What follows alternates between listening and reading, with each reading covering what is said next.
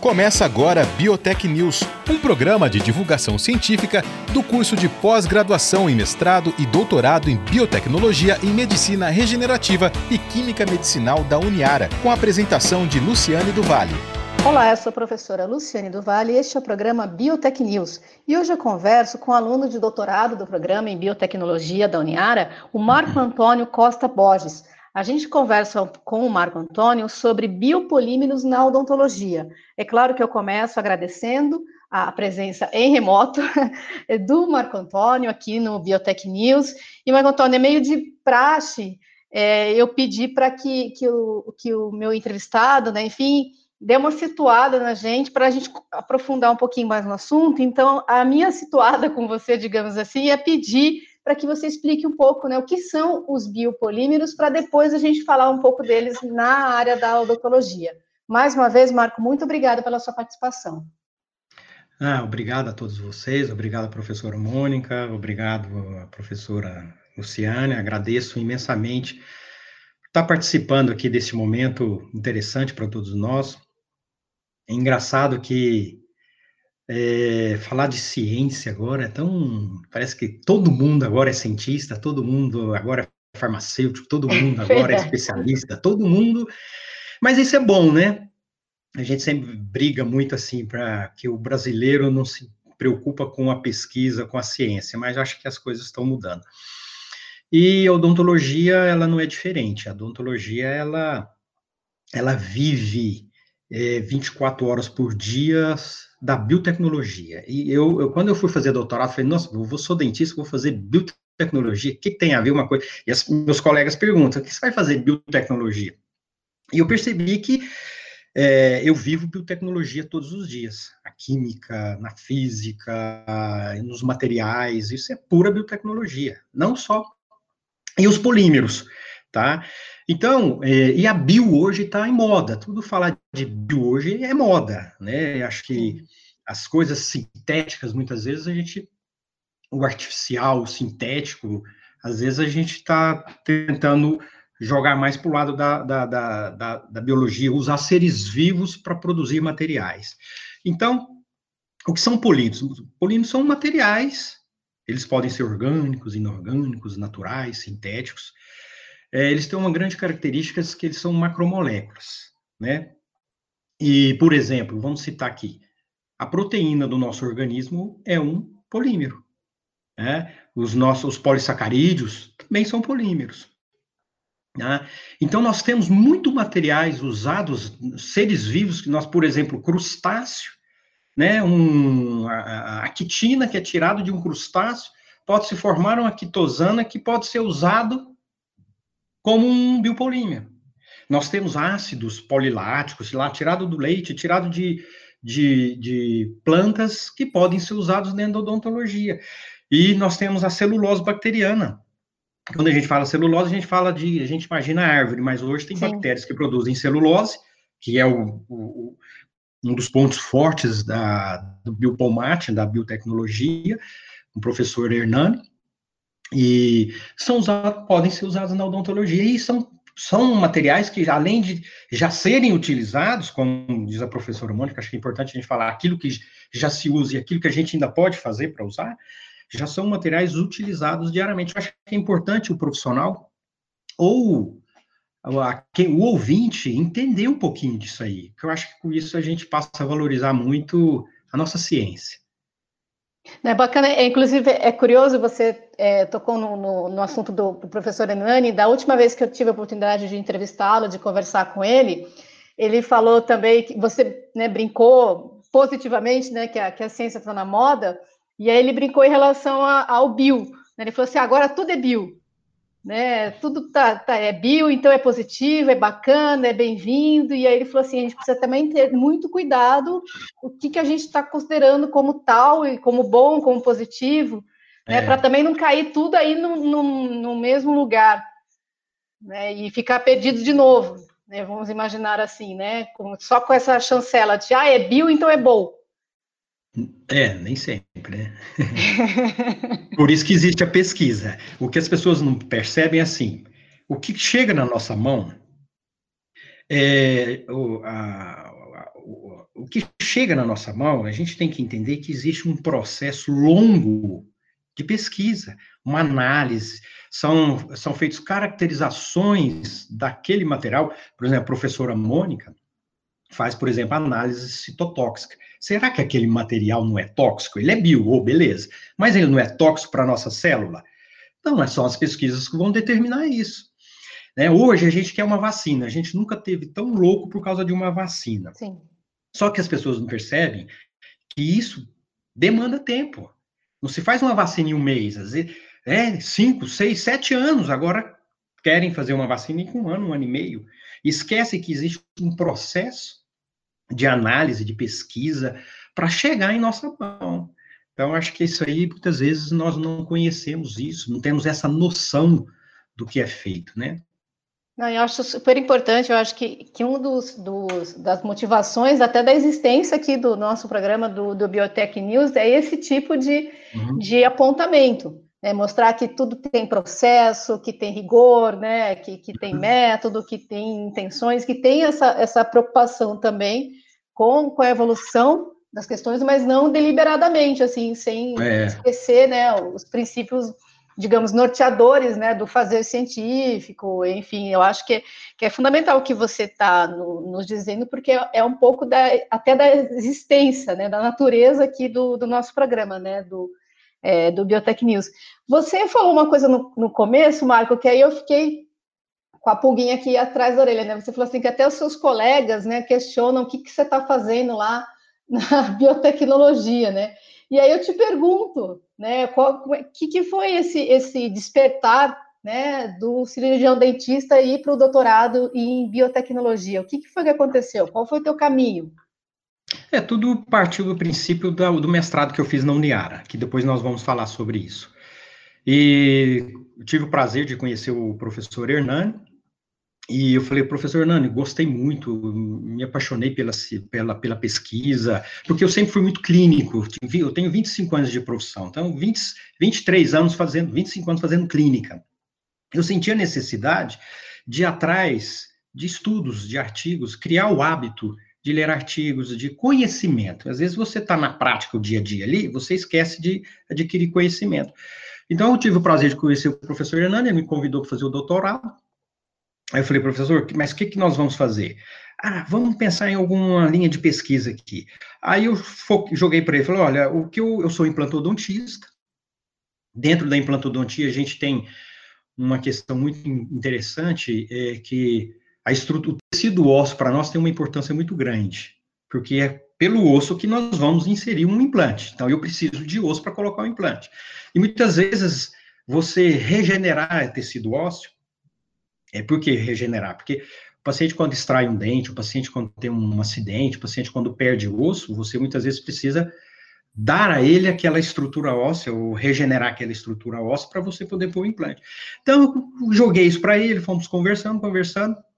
Ele falou: olha, tem a celulose bacteriana, e também trabalho com filmes de cebola. Né? E tudo isso, eu falei, opa, aí eu já pensei na membrana, que talvez aqui, o que, que seria essa membrana? Nós usamos muito membranas, são, são barreiras. Né? Essas membranas, elas nos ajudam na regeneração óssea.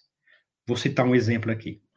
Quando a gente extrai um dente, fica um alvéolo. Desculpe o termo, mas fica aquele buraquinho. Sim. Aquilo, se você deixar, simplesmente você suturar, aquela, aquele tecido gengival, ele pode invaginar para dentro do alvéolo. Então, você vai perder aquela estrutura óssea. Perder, assim, é, você vai a, a, a, regeneração formada ali vai ser menor do que você teria como proposta, né? Então você põe uma barreira, essa barreira não deixa essa gengiva descer. Não deixando a gengiva descer, você tem um maior aumento de formação óssea aqui, tá? Então esse aumento de, da estrutura óssea, para mim é importante, para o implantodontista é importante. Então essa barreira existe no mercado milhões de tipos de barreiras, através de colágenos, com hidroxapatita e assim por diante. E eu falei, professor Hernani, ele falou, vamos trabalhar com filmes de cebola. Aí hoje eu estou trabalhando com filmes de cebola, tá? Depois a gente pode até falar nisso. Ah, então, a partir desse princípio, da implantodontia, é, dessas membranas, e eu tive o prazer aí de entrar no doutorado na Uniara, porque eu fiz mestrado na Uniara, fiz mestrado, agora estou fazendo doutorado na, na Uniara, que para mim está sendo algo assim, espetacular, né? Que a gente é um pouquinho mais velho, então a gente valoriza poucas coisas. é.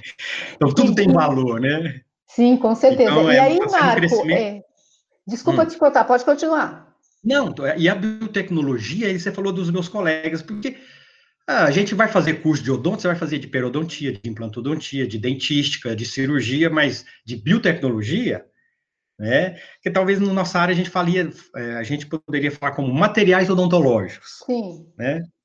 Eu acho então, que é um pouco que você acaba, quando está, muitas aspas no que eu vou dizer, quando está só na clínica, por assim dizer, você só usufrui desses materiais que são pesquisados e desenvolvidos. Tá? Eu acho que você quis atravessar a rua e falar assim, não, eu quero pesquisar uhum. esses materiais. Eu quero saber como que isso é feito.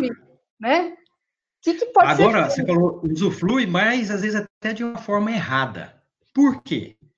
Por falta de leitura. Hum. Por falta de, de, às vezes, ler um artigo. Um exemplo. O que, que é a bula de um, de, um, de um material? A bula, você compra o material, ele chega lá que a bula está te ensinando como deve ser feito, como você deve utilizar aquele material. Certo? É, anos de pesquisa para você ter aquela bula. Aí o dentista pega o material, ele olha para o material, fala assim: ah, eu vou misturar esse pó com esse líquido, misturou, usa. E lá na frente ele percebe assim: não deu certo, esse produto não presta. Mas por quê? Porque ele não teve a paciência ou não teve o interesse de ler a bula, porque a bula é a pesquisa. Sim. E ele usa de uma maneira errada. Isso existe muito dentro da nossa da, da odontologia. Existem profissionais, sim, que estudam, que eu não vou falar a maioria, mas grande parte de profissionais não se preocupam com aquele material que chega na mão dele. Ele nem sabe como é feito aquilo e ele usa de uma maneira é, inadequada. Então, o material não vai estar tá certo. Aí ele fala assim: esse material não presta. Aqui, ó, isso aqui é produto brasileiro. Ó, isso aqui é, esquece de, às vezes. Então, por isso que é interessante a gente sempre focar e sempre falar com o profissional. É, pelo menos tem o hábito de ler um artigo, né? Vai lá, procura o, o produto, né? Procura lá um caso clínico que você está usando, lê uma, um artigo que ele lê, ele vai saber usar. E nem isso ele tem é, a capacidade de fazer.